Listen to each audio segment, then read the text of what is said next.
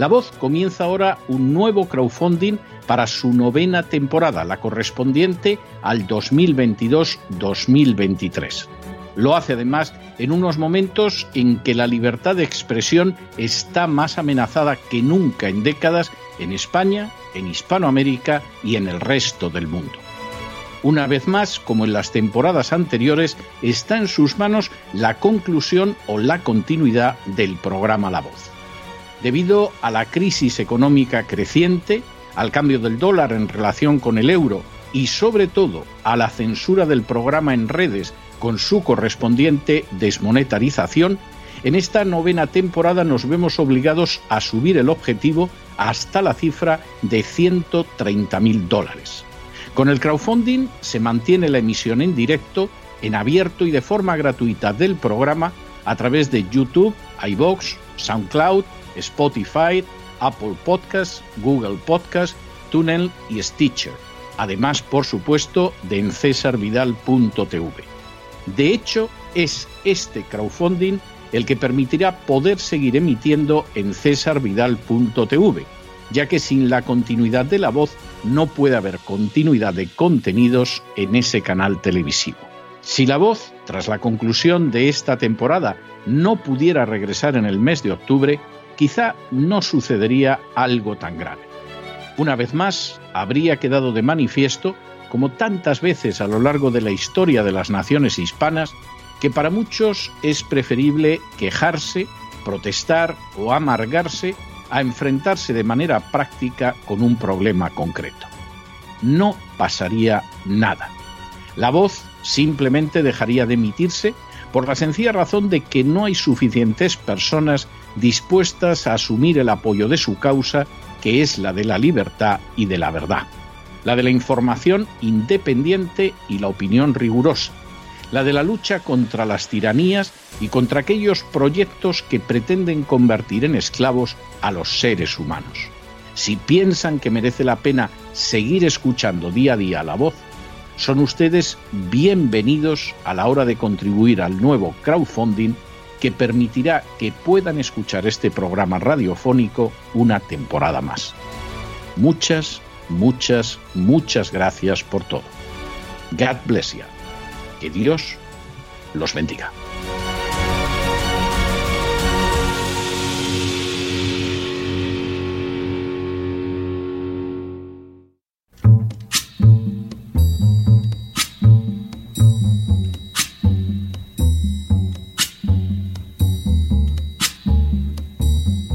La voz con César Vidal, desde el exilio.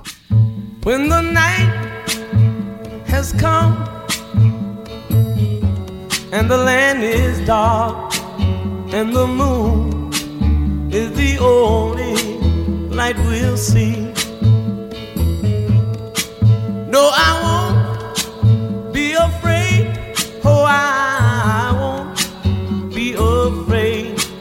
just as long as you stand, stand by me. Muy buenos días, muy buenas tardes, muy buenas noches y muy bienvenidos a esta nueva singladura de la voz. Soy César Vidal, hoy es el viernes primero de julio de 2022 y me dirijo a los hispanoparlantes de ambos hemisferios, a los situados a uno y otro lado del Atlántico y como siempre lo hago desde el exilio. Corría el año 1957 cuando en Estados Unidos se publicó una novela peculiar. Su protagonista era un astrónomo aficionado que se llamaba Pipino y vivía en París. En un momento determinado, Pipino era arrancado de su vida tranquila y colocado sobre el trono francés con la intención de que semejante hecho provocara una revolución comunista que pudiera ser aplastada de manera total. Poco a poco, Pipino iba aprendiendo las claves de un poder que no había ambicionado e incluso en un momento determinado de la novela nos encontrábamos con una afirmación sorprendente. Power doesn't corrupt. Fear corrupts. Perhaps the fear of a loss of power. Lo que podría traducirse como el poder no corrompe. Corrompe el miedo. Quizá el miedo a perder el poder. La afirmación contenida en la novela resulta extraordinariamente interesante. La corrupción nace de la codicia, de la falta de principios, de la soberbia, pero existe también un origen de enorme relevancia como es el miedo a perder el poder. La idea de que un día se carecerá de ese mecanismo concreto que permite imponer la propia voluntad sobre la de otros lleva a corromper cualquier conducta para conservarlo ahora y para guardarse de una futura pérdida de poder. De ahí que donde el poder es más absoluto y arbitrario, sea más fácil que se extienda la corrupción. Por cierto, la novela se titulaba The Short Reign of Pippin IV, el breve reinado de Pipino IV, y su autor fue el Premio Nobel de Literatura John Steinbeck. En las últimas horas hemos tenido noticias de un acto más de gravísima corrupción perpetrado en el seno de la agencia tributaria. Sin ánimo de ser exhaustivos, los hechos son los siguientes. Primero, la Policía Nacional ha detenido un total de 31 personas en el curso de una operación contra una trama de corrupción que se producía en el seno de la agencia tributaria. Segundo, las detenciones se han realizado en dos fases, teniendo lugar la segunda hace apenas unos días e implicando a varios miembros de la agencia tributaria, incluida una jefa de negociado. Tercero, los delitos perpetrados por los miembros de la agencia tributaria sumarían, entre otros, algunos dirigidos contra la administración pública, cohecho y falsedad documental.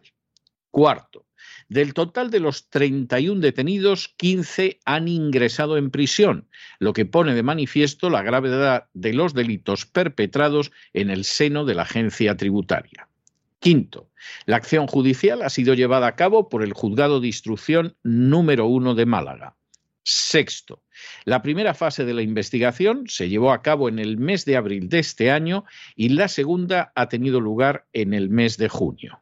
Séptimo, entre los 31 detenidos, al menos nueve pertenecen a la propia agencia tributaria, contándose además empresarios y gestores. Octavo, en la primera fase de la investigación policial se llevó a cabo el arresto de 12 personas, entre las que había cinco miembros de la agencia tributaria. Noveno, en la segunda fase han sido detenidas otras 19 personas, entre las que se encuentran al menos otros cuatro miembros de la agencia tributaria. Décimo. Entre los 15 detenidos que han sido enviados a prisión se encuentran seis de los nueve miembros de la agencia tributaria. Un décimo. La investigación judicial se inició en torno a una supuesta trama de certificados tributarios que señalaban que la persona estaba al corriente en el pago de impuestos y que carecía de deudas con Hacienda. Estos certificados tributarios sirven para acreditar la solvencia de particulares y empresas y son exigidos para poder trabajar con administraciones públicas, acceder a concursos o solicitar subvenciones. Y duodécimo, la Unidad Central contra la Delincuencia Económica y Fiscal, la UDEF, de la Policía Nacional, detectó que estos certificados se expedían de manera irregular gracias a la enorme corrupción existente en el seno de la agencia tributaria. La corrupción es un problema sistémico y sistemático en España. Se extiende por ámbitos políticos, sindicales, judiciales e incluso clericales. Pero el tratamiento que reciben los medios de comunicación y en las instituciones resulta muy desigual. Ocasionalmente saltan a la luz los numerosos casos de corrupción en los que, por regla general, hay implicados políticos, pero es así porque sirven a los rivales y muy a menudo no tienen la menor repercusión judicial. Muy pocos políticos son en verdad procesados e incluso en esos casos las penas resultan muy leves, se les concede el indulto e incluso ni siquiera llegan a pisar la cárcel. Algo similar sucede con los sindicalistas, cuyas malversaciones son noticia común en los medios sin originar por regla general la menor actuación por parte de los tribunales. La corrupción dentro del aparato de la Administración de Justicia resulta también innegable, pero la impunidad es total. De hecho, los casos en que magistrados se han visto involucrados en episodios de relaciones sexuales con menores, de soborno o de prevaricación son silenciados de manera sistemática por la prensa e incluso aprovechados por el poder en beneficio propio. Finalmente, entre las castas privilegiadas a la hora de aprovecharse de la corrupción con impunidad, ocupa un lugar privilegiado la agencia tributaria. Solo de manera ocasional, los medios se permiten sacar a la luz tramas de corrupción en el seno de la agencia tributaria. Cuando lo hacen, a diferencia de lo que sucede con los políticos, no se suele dar jamás el nombre de los implicados y siempre se pasa por alto hasta qué punto ese tipo de conductas no resulta excepcional, sino que por el contrario es totalmente habitual en el seno de la agencia tributaria. De forma continuada y cotidiana, los sicarios de la agencia tributaria incurren en la prevaricación sistemática, por ejemplo, al cobrar unos bonus que están prohibidos en cualquier nación civilizada, como es el caso de los Estados Unidos. Por si eso fuera poco, son esos mismos esbirros los que deciden sobre la legalidad de sus actos, con lo cual, al ser juez y parte, pasan años antes de que puedan ser invalidadas sus resoluciones que por cierto son anuladas en los tribunales en más de un 51% de los casos. A lo anterior se suman el desprecio por la legalidad, la desobediencia a las resoluciones del Tribunal Supremo que se oponen a sus actuaciones ilegales, la reinterpretación torticera e incluso ridícula de la ley para poder saquear más a sus víctimas, la utilización de la Fiscalía para presionar a esas víctimas con el temor a la cárcel y otras muchas conductas no menos indecentes y repugnantes. No sorprende que en medio de esa atmósfera de corrupción diaria, la agencia tributaria aceptara facturas falsas para evitar imputar un delito fiscal a una hermana del rey, que dejara prescribir los delitos fiscales del presidente catalán Jordi Pujol o que actúe como señaló el propio ministro de Hacienda Cristóbal Montoro, como un mecanismo de acoso y destrucción de periodistas que no se someten de manera lacayuna al gobierno de turno. Que a ese panorama continuo y generalizado se le sume además el que sus sicarios organicen no pocas veces tramas ilegales adicionales, no sorprende. Y no sorprende a cualquiera que, por ejemplo, asista a las subastas de los inmuebles embargados por la agencia tributaria. Subastas en las que siempre suele conseguirse que alguien se quede con esas propiedades inmobiliarias por una ínfima parte de su valor y que además la víctima de la agencia tributaria continúe endeudada. La raíz de estas conductas que silencian las fuerzas mediáticas y las fuerzas políticas de manera sistemática y prácticamente total es simplemente el poder. Nada limita ni fiscaliza el poder absoluto de los esbirros de la agencia tributaria a la hora de destruir el patrimonio y la vida de sus víctimas. Los relatos, en multitud de ocasiones falsos, y las interpretaciones de la ley en millares de casos ilegales que realizan los sicarios de la agencia tributaria son aceptadas por regla general por los tribunales como si se correspondieran con la verdad. Rara vez se lleva a juicio a los buscabonus de la agencia tributaria, a pesar de que la prevaricación resulta en infinidad de ocasiones muy fácil de detectar.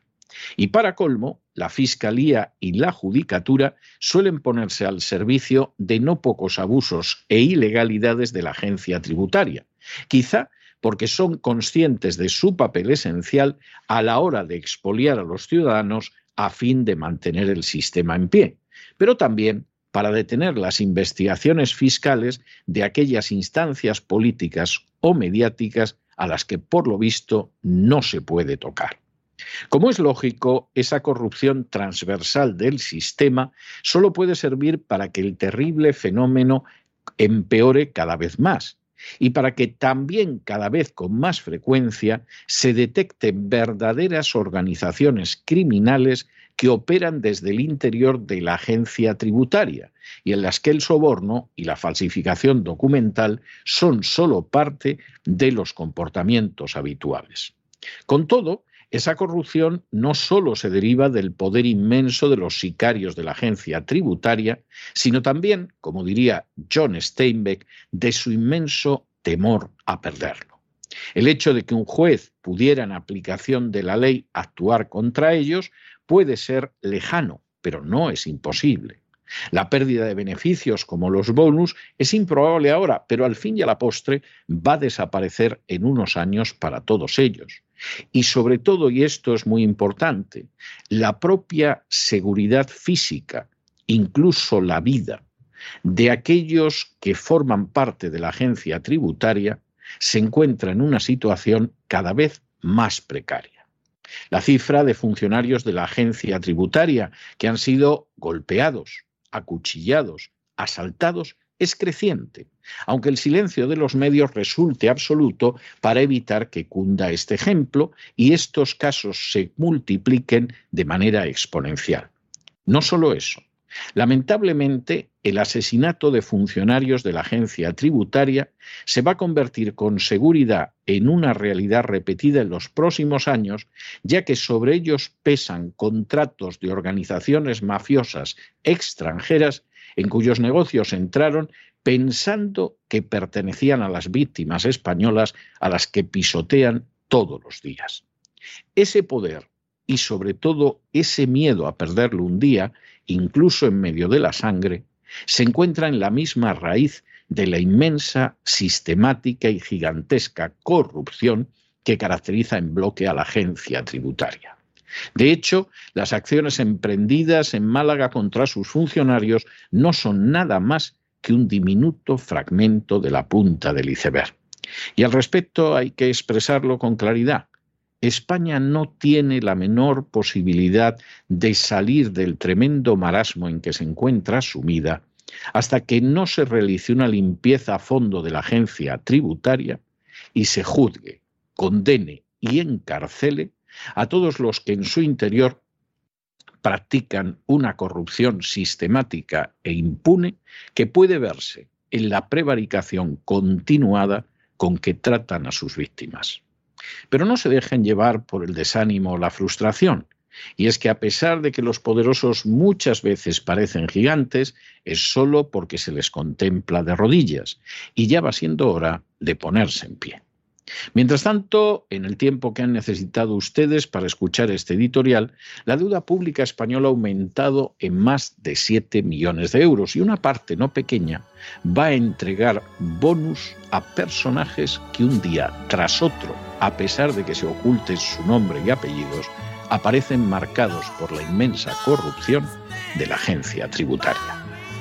Muy buenos días, muy buenas tardes muy buenas noches.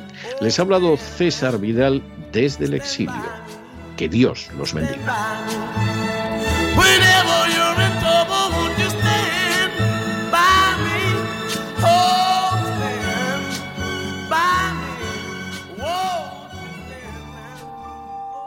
Esta sección está patrocinada por crowdfunding con el siguiente mensaje.